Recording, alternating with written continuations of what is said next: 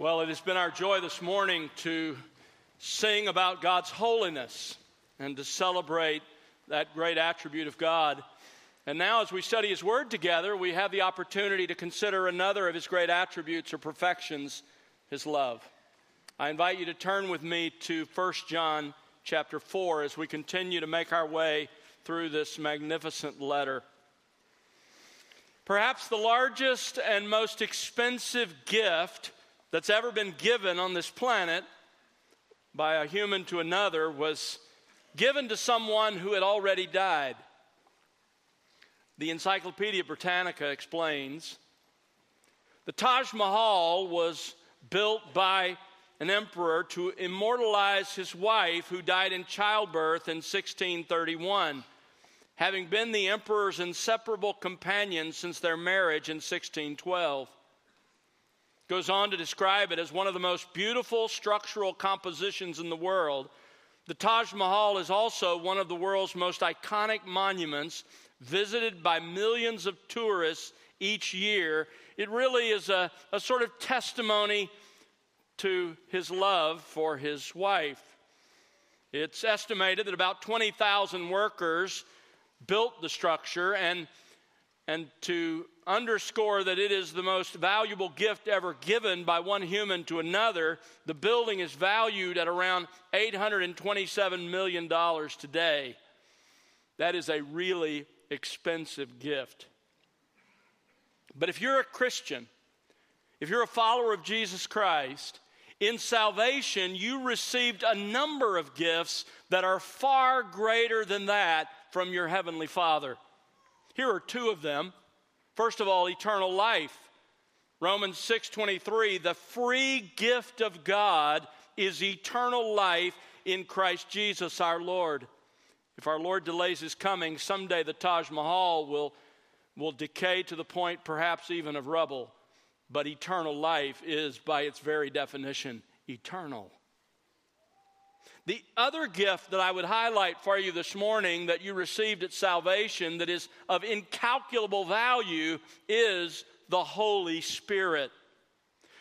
John chapter fourteen, verse sixteen, Jesus says, I will ask the Father, and He will give you another helper, that He may be with you forever. And then in verse twenty-six, He says, that helper is the Holy Spirit, whom the Father will send in my name. In the passage that we begin to study today, John focuses on the amazing gift of the Holy Spirit. Just to remind you of context, we're studying the third movement or the third cycle in this letter of the three tests of eternal life. And in our text, for the third and final time, John emphasizes the social test of eternal life. And it's this, do you claim to know Christ? If so, do you have a true love for God and a true love for His people? This test runs from chapter four, verse seven, down through the end of the chapter.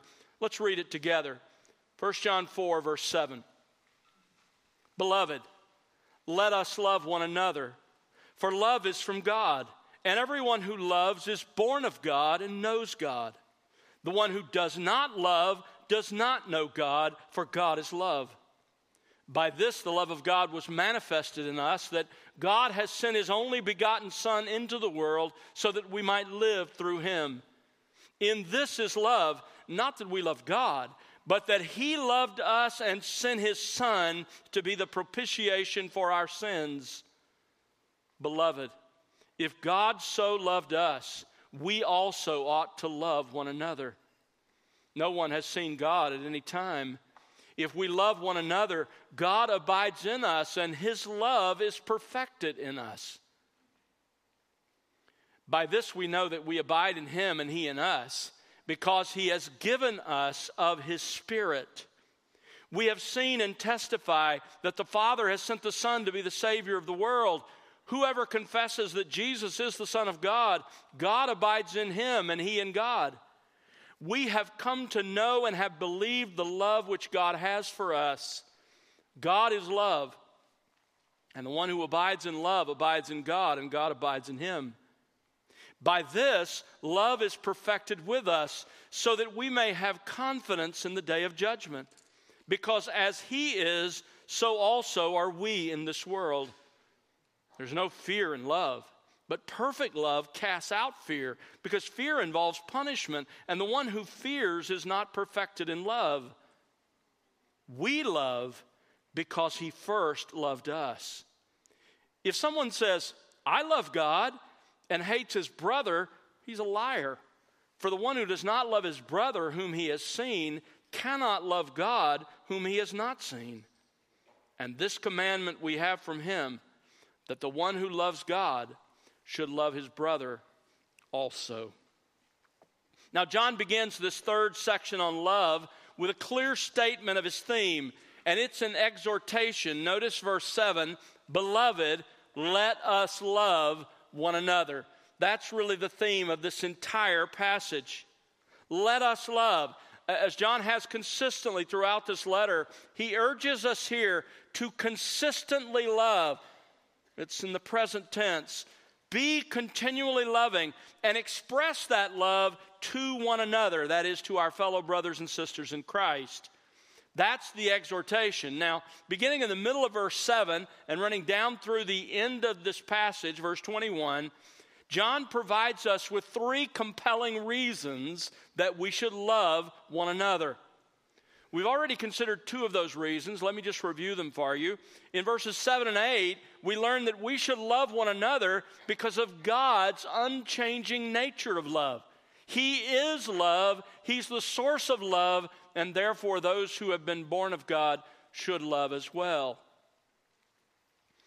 Last time we considered God's unparalleled demonstration of love. This is the second reason we should love. God's unparalleled demonstration of love. That's the point of verses nine through twelve. Now, in verses nine and ten, he explains that demonstration. First of all, in verse nine, he says, God demonstrated his love in Christ's incarnation. Look at verse nine. By this, the love of God was manifested. It was demonstrated that God has sent his only begotten Son into the world. There's the incarnation, so that we might live through him. Secondly, in verse ten, he says God has demonstrated his love not only in the incarnation, but in Christ's propitiation. Notice he says, in this is love, not that we love God, but that God loved us, and he sent his Son to be the propitiation for our sins. He sent his Son to satisfy his own just wrath against our sins. This is how God demonstrated his love. God is love, and he demonstrated it in and through his Son, through the incarnation, and through his propitiation, his death on the cross. Now, in verses eleven and twelve, he applies that to us. First of all, in verse eleven, he says, in light of what Christ has done, that is, in light of what God has done in and through Christ, it is our moral obligation to God to love one another. Verse eleven says, Beloved, if God so loved us, we also ought to love one another. And then he says in verse twelve that it is our Christian witness to the world. Verse twelve says, No one has seen God at any time. But if we as Christians are loving one another, then God abides in us, and, and we put the love of God on display. As Jesus said, they, that is the world, will know you are my disciples by your love for one another. So we, we actually put the love of God in Christ on display in our lives as we love one another. So those are two reasons that we should love our fellow believers. Today we come to a third reason that we should love, both love God and love his people. And it's because of God's unspeakable gift of love. God's unspeakable gift of love. This is the message of verses thirteen to twenty-one. Now let me show you the flow of John's thought here. In verses seven and eight, we learn that God is love in his very nature. It is It is one of his perfections. He is love.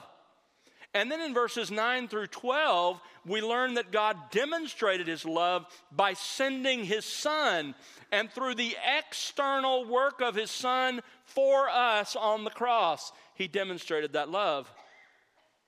In verses thirteen to twenty-one, we learn, we're going to learn that God demonstrated his love by sending his Spirit. And through the internal work of the Spirit in us, he demonstrates that love. So we could summarize it this way. Because the Father is love, verses seven and eight, he sent the Son, verses nine through twelve, and he gave the Spirit, verses thirteen to twenty-one. So let's look at this amazing, unspeakable gift. In verse thirteen, we learn about the gift of the Holy Spirit. The gift of the Holy Spirit. John ended the previous paragraph on the demonstration of God's love in Christ's incarnation and propitiation by addressing the abiding presence of God with the believer. Look back at verse twelve. Notice he says there, God abides in us. Now, in verse thirteen, he begins this new paragraph by picking up on that theme of God's abiding presence in the believer and developing it. In fact, he refers to the indwelling presence of the Spirit three times in this paragraph. Notice verse thirteen, he abides in us. Verse fifteen, God abides in him, that is the believer. Verse sixteen, God abides in him, that is the believer. How? Through his Spirit, as he introduces this in verse thirteen. So the focus of these verses then is on the role of the Holy Spirit in the lives of believers. So look at verse thirteen. By this we know that we abide in him and he in us, because he has given us of his Spirit. Now, John alluded to the work of the Holy Spirit back in chapter two, verses twenty and twenty-seven, as the anointing. The Spirit is, is the anointing in the sense that he's the one within us who protects us from believing damning error. That was the point of those passages. In chapter three, verse twenty-four, we have the first explicit reference to the Holy Spirit. Look back at chapter three, verse twenty-four. The one who keeps his commandments abides in him, and he in him. We know by this that he, the Father, abides in us by the Spirit whom he has given us. Then he mentions the Spirit again in chapter four, verse two. By this you know the Spirit of God. Every spirit that confesses that Jesus Christ has come in the flesh is from God.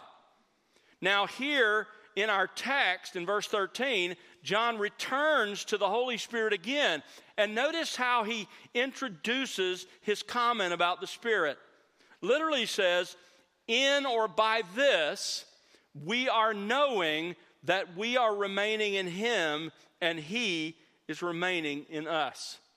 Now let's take that apart. Let's start with the expression, we are knowing. We, meaning all Christians, all believers, know, literally in the Greek text, our knowing, present tense. This is the shared common knowledge of all true believers. We are knowing that we are abiding in him, that is, in the Father. Now, what does it mean that we are abiding in him? The Greek verb translated abide here occurs twenty-four times in this letter. And it's, it's not something mystical. When I was a young Christian, I read some books about abiding in Christ, and it was it was this idea of this sort of mystical thing that you sort of feel, you know, God, and you feel his presence. That's not what this idea is at all. The word abide literally means to stay or remain. Here's the, the leading Greek lexicon defining this word. It says, not to leave a certain realm or sphere, remain or continue. And to make it very clear that this isn't mystical, in Second John verse nine, there he talks about abiding in the teaching about Christ. That's not mystical, that's objective. It means to continue or to remain believing what you learned about Christ. in First John chapter two, verse nineteen, a key verse in this epistle. He uses this word, and there he says that false Christians went out from the true churches there in Asia Minor rather than remain, abide with us. So it's not something mystical. Some Christians interpret this idea of abiding as, as though it's some elite spiritual level that only a few Christians enjoy. But First John makes it clear that God abides in all Christians and all Christians abide in him. Whatever this is, it's something that's true of every Christian. Look at verse thirteen. By this we know that we abide in him and he in us, there it is, because he has given us of his Spirit. Let me say it differently. If you have the Holy Spirit, you abide in him and he abides in you. Look at verse fifteen. Whoever confesses that Jesus is the Son of God, God abides in him and he in God. In other words, if you have believed in the biblical Jesus, then God abides in you and you abide in God. So this is not some elite level for special Christians. You know, only if I could reach the level, you know, I've been saved, I'm a Christian, but if I could only learn to abide in God. That's not what this is at all.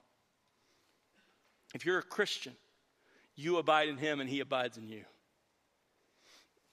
Burdick, in his commentary on First John, says this: the word abides does not describe a closer, more intimate relationship with Christ, sometimes referred to as the abiding life, enjoyed only by the more devoted Christian. And then he puts it this way: all believers are in God and abide in him. So verse thirteen then, to abide in the Father means that we are staying, we are remaining in a relationship with God as Father. Verse thirteen adds, and we are knowing that he abides in us, that he, the Father, is remaining in us, that, that we continually experience his abiding presence with us. So let me summarize it then. When John says that we are knowing that we abide in him and he in us, you know what he's really saying? We know that we're really Christians. That's what he's saying. How? How can we know that we're really Christians? By this, by this means. And the means by which we know this is the indwelling presence of the Holy Spirit. In fact, look at verse thirteen, and let me change the word order to make the meaning clear. You look at verse thirteen, let me read it this way. We know that we abide in him and he in us, that we're truly Christians, by this, because he has given us of his Spirit. Jesus promised that the Father would send the Spirit. In the upper room discourse, I love these verses. Turn with me to John chapter fourteen. John chapter fourteen, verse sixteen. He says, I will ask the Father, and he will give you another helper, another Parakletos, another one called alongside to help you, and, and a comforter, an advocate, an, an intercessor. He will give you another helper that he may be with you forever. That is the Spirit of truth, whom the world cannot receive because it does not see him or know him, but you know him because he abides with you and will be in you. Jesus says, the Father is going to send the Spirit in a, in a new manifestation to New Testament believers. He's going to continue in you in an abiding presence. And I love verse eighteen. I will not leave you as orphans. I will come to you. You know what he's talking about? Through the Holy Spirit, whom he would provide. Jesus hasn't abandoned us. He's not in heaven, completely cut off from us. He's in heaven, still ministering and serving to us, serving us through another helper, the Spirit whom he and the Father have sent. Amen. Now, look over chapter fifteen. Chapter fifteen, verse twenty-six. And Jesus puts it a little differently here. He says, when the helper comes, whom I will send to you from the Father. Notice how he includes now the Spirit is being sent by Christ and the Father.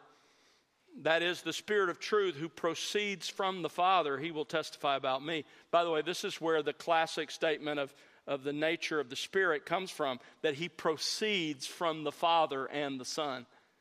He is, he comes to us through the Father and the Son. So the indwelling Spirit then, going back to our text, the indwelling Spirit is the gift of God's grace to every believer. Notice how John puts it here in verse thirteen. He has given us. Has given. He gave in the past, and we continue to have the Spirit. So the question is, when did God give us his Spirit? Well, notice verse thirteen is clear. He has given us, believers, of his Spirit. Now, here's a quiz. If God has already given every believer the Spirit that John's writing to, that, that is every believer here, if, if every believer already has the Spirit, then when does that mean we get the Spirit? At salvation. Has to be. Because no matter your spiritual age, no matter when you came to faith in Christ, you have been given the Spirit, which means it has to be at regeneration, and that's exactly what the Scriptures teach. Go back to the Old Testament, to the promise of regeneration in the New Covenant in Ezekiel thirty-six, verse twenty-seven. God says, as part of regeneration, that moment that you're given new life, I will put my Spirit within you and cause you to walk in my statutes, and you will be careful to observe my ordinances. So at the moment of the new birth, we received the Spirit. And Paul makes this point a little differently in Romans chapter eight, verse nine, where he says, however, you are not in the flesh, but in the Spirit, if you're a Christian, if indeed the Spirit of God dwells in you. And then he says this, but if anyone does not have the Spirit, he does not belong to him. In other words, if you're a Christian, you have the Spirit. And you receive the Spirit at regeneration, at the new birth. So the Father then has given an unspeakable gift of love to every Christian. He's given his Holy Spirit to be with us and to live in us. Now, you know, as believers, we rightly celebrate the gift of Christ, that God has given us his Son, that he so loved the world that he gave his Son. We love that, we celebrate that, and rightly so. But when's the last time you celebrated the fact that God, in an amazing expression, an unspeakable expression of his love, has given you his Spirit? In the rest of this passage, John then goes on to explain the work of the Holy Spirit.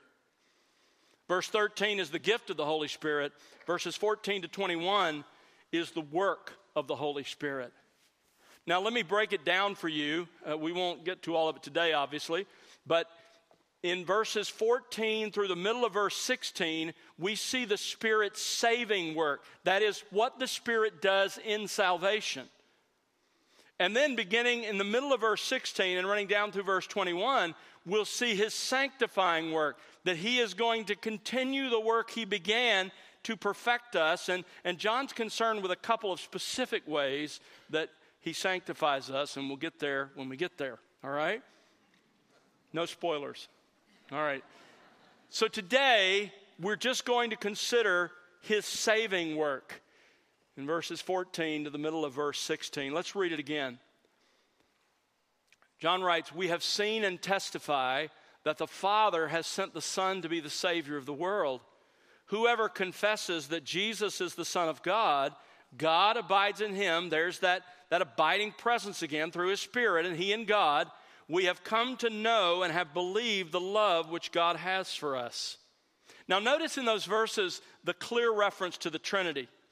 The Father, the first person of the Trinity, sent the Son, the second person of the Trinity, into the world as the Savior, and he sent his Spirit, the third person of the Trinity, into our hearts.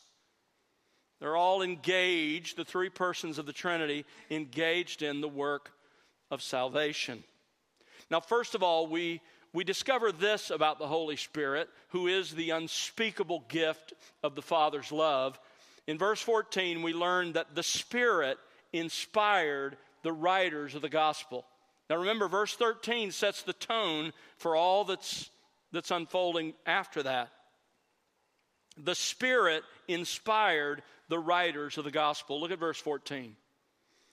We have seen and testify. Literally, we ourselves have seen. That's the, the lingering impact of being eyewitnesses. We were eyewitnesses, and, and that continues in the, what we saw. And we are testifying.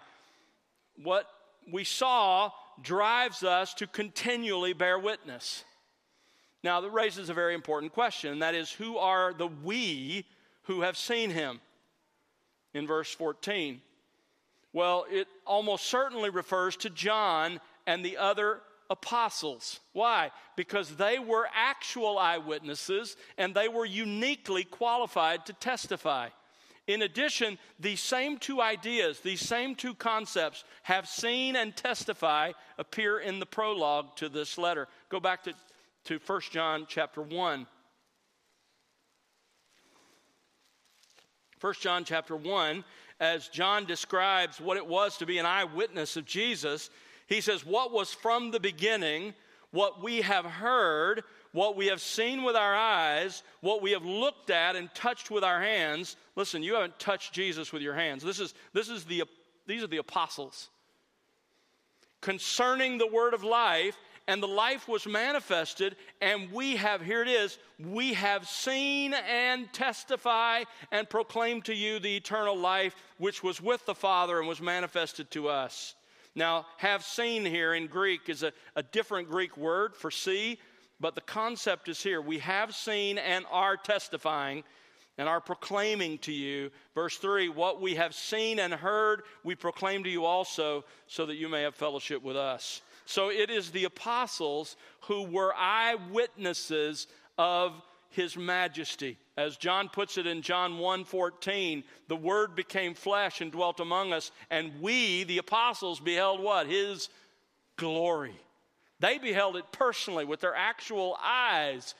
We only behold the glory of Christ in their written word in the Gospels. In John fifteen twenty-seven, Jesus said to the apostles, you will testify also, because you have been with me from the beginning. In Acts chapter one, verse eight, and this is, you know, we take this by application to refer to us, and that's okay. That's a legitimate application. But the primary point of Acts one eight is for the apostles.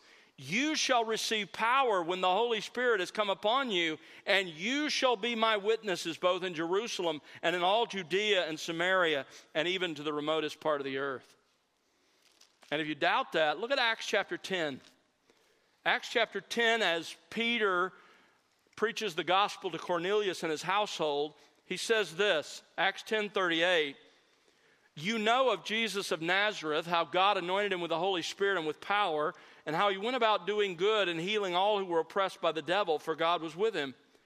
We are witnesses of all the things he did, both in the land of the Jews and in Jerusalem. They also put him to death by hanging him on a cross. God raised him up on the third day and granted that he become visible, notice verse forty-one, not to all the people, but to witnesses who were chosen beforehand by God. That is to us who ate and drank with him after he arose from the dead. And he ordered us to preach to the people and solemnly to testify that this is the one who has been appointed by God as the judge of the living and the dead. Of him all the prophets bear witness, that through his name everyone who believes in him receives forgiveness of sins. So, go back to our text. Here's the point that John is making in verse fourteen. You and I heard the gospel through the testimony of the apostles, Jesus' official proxies, specifically through their written testimony, and that was Christ's plan. In the high priestly prayer in John seventeen twenty, Jesus prays for those who will believe in me through the apostles' word. That was Jesus' plan all along. But here's the question. What was the source of the Gospels they wrote? What was the source of their recorded eyewitness testimony? And the answer is the Holy Spirit, which is exactly what Jesus said would happen. John fourteen twenty-six, The Helper, the Holy Spirit, whom the Father will send in my name. This is spoken to the apostles now, not to you and me. He will teach you all things and bring to your remembrance all that I said to you. That's a promise to guide their writing. The Spirit would guide their writing of the gospel story. In John sixteen thirteen, Jesus says, but when he, the Spirit of truth, comes, he will guide you, the apostles, into all the truth, for he will not speak on his own initiative, but whatever he hears he will speak, and he will disclose to you what is to come. It was a promise to them as the writers of the Scripture. That's why in Second Peter chapter one, verse twenty-one, Peter writes, no prophecy was ever made by an act of human will, but men moved by the Holy Spirit spoke from God. And what was this gospel message? Look back at verse fourteen. Here in verse fourteen is the essence of the gospel the apostles proclaimed under the inspiration of the Spirit. We have seen and testified that the Father has sent the Son to be the Savior of the world. There is the gospel in a nutshell. We already saw back in verses nine and ten that the mission of the Son was driven by the Father's love for us. And because of that, the Father has sent the Son, his only begotten Son. And he sent him for this purpose, for salvation. The expression Savior of the world occurs only one other time in John's writings. It occurs in John chapter four, verse forty-two. You remember the story of the Samaritan woman where Jesus shares the gospel with that woman. She comes to trust in him. And then she tells everybody about who she's met, about Jesus and who he is. And here in John four forty-two, those who heard the woman's message and believed in Jesus because of that say this, it is no longer because of what you said that we believe, for we have heard for ourselves and know that this one is indeed the Savior of the world. What was their point? Their point was that Jesus was not just the Savior of the Jews. He was the Savior of the Samaritans. He was the Savior of the world.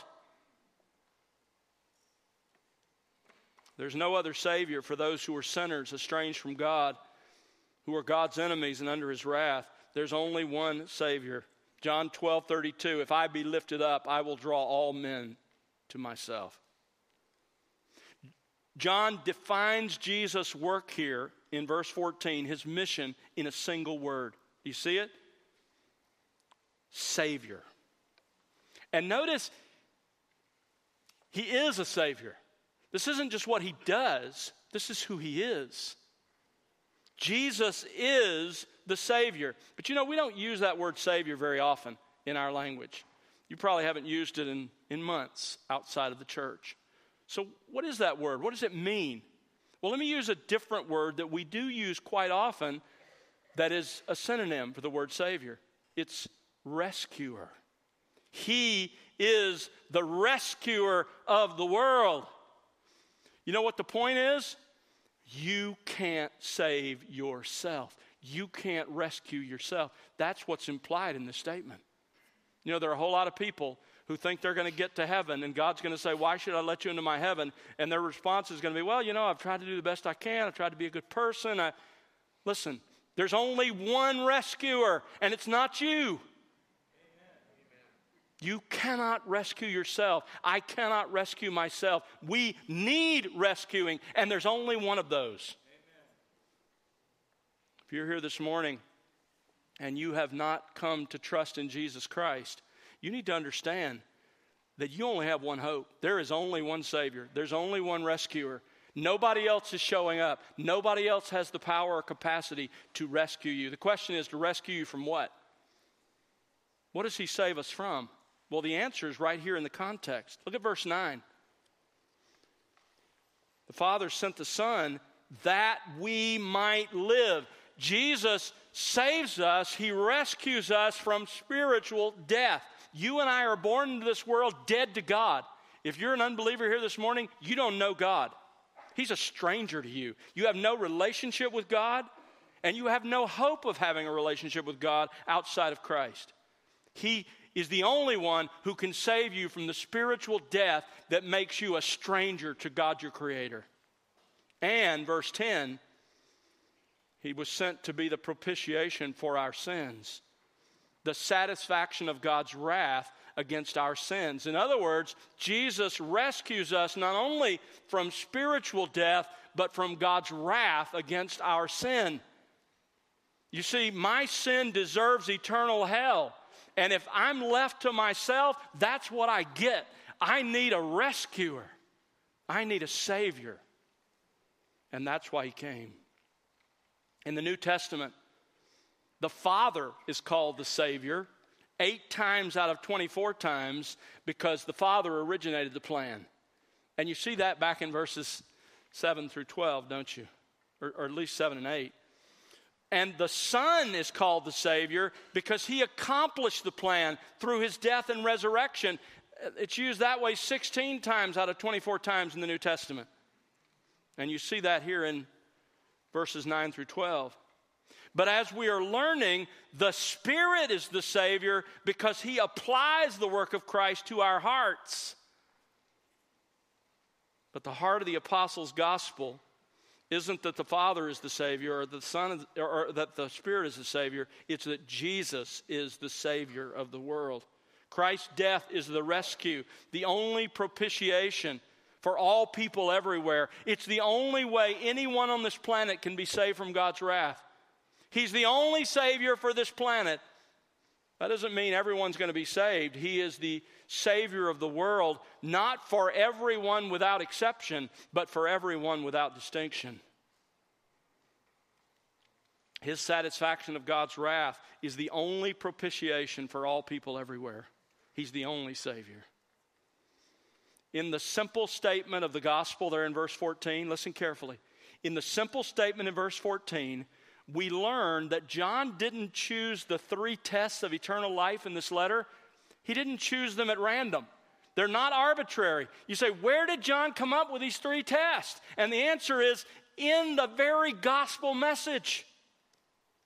These three tests, as one writer puts it, arise inexorably from the central Christian revelation, that is from the gospel. Think about this. The doctrinal test. Faith in the biblical Jesus and His gospel. Verse fourteen tells us it was the only begotten Son whom God sent in the flesh to be the Savior. That's the doctrinal test.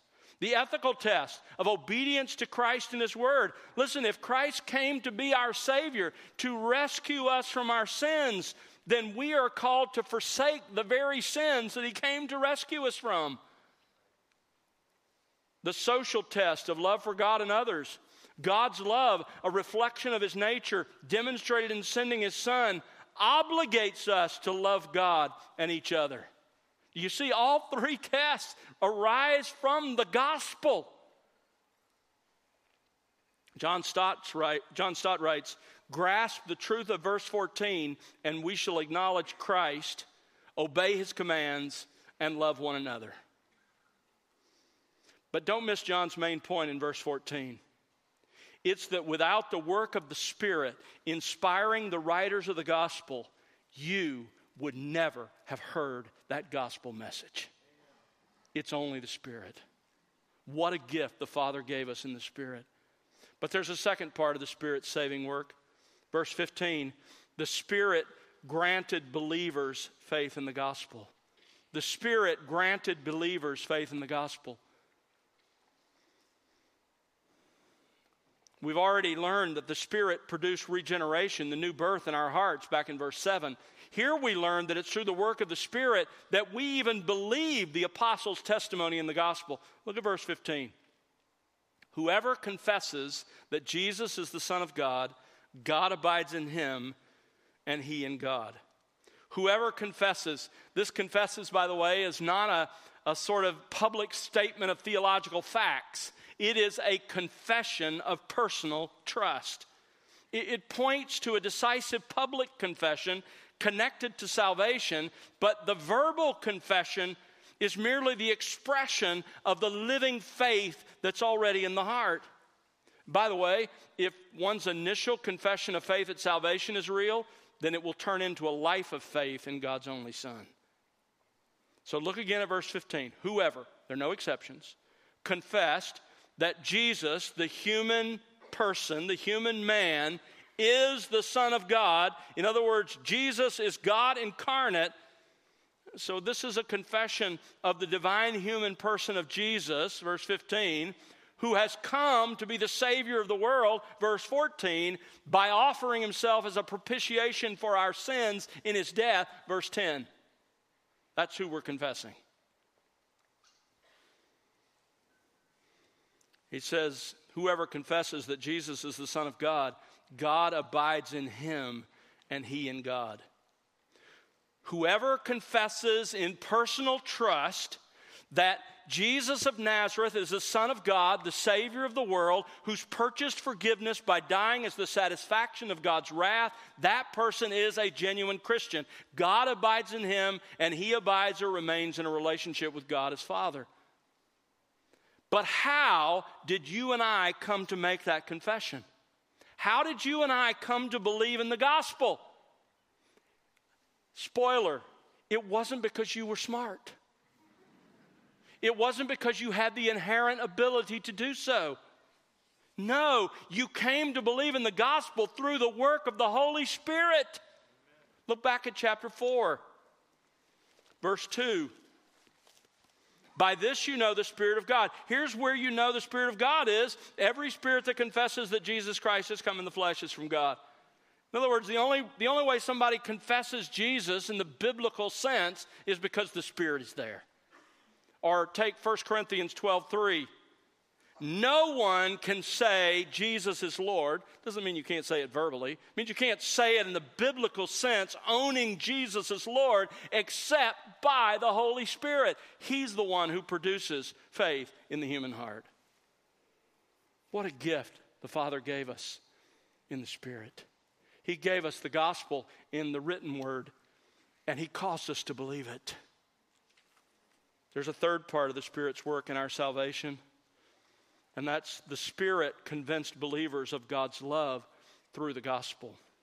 The Spirit convinced believers of God's love through the gospel. Look at the first half of verse sixteen. We have come to know and have believed the love which God has for us. Literally, we ourselves, and here it's not the apostles. It has to refer to all who've made the confession of verse fifteen, to all believers. We have come to know. That is, you have to know certain basic things about the gospel before you can believe them. And here, notice what we believe. We have come to know and have believed the love which God has for us. John's point is this: through the Spirit's revelation in the gospel, we have come to know and have believed God's love for us. But, but specifically how? How did the Spirit personally convince us of God's love for us? Two ways. Number one, by the objective revelation about God's love that's contained within the gospel message itself. In other words, the Spirit put in the gospel message the, the very concept of God's love for us. John three sixteen, the most famous verse in the Bible. God so loved the world that he gave his only begotten Son. That's at the heart of the gospel.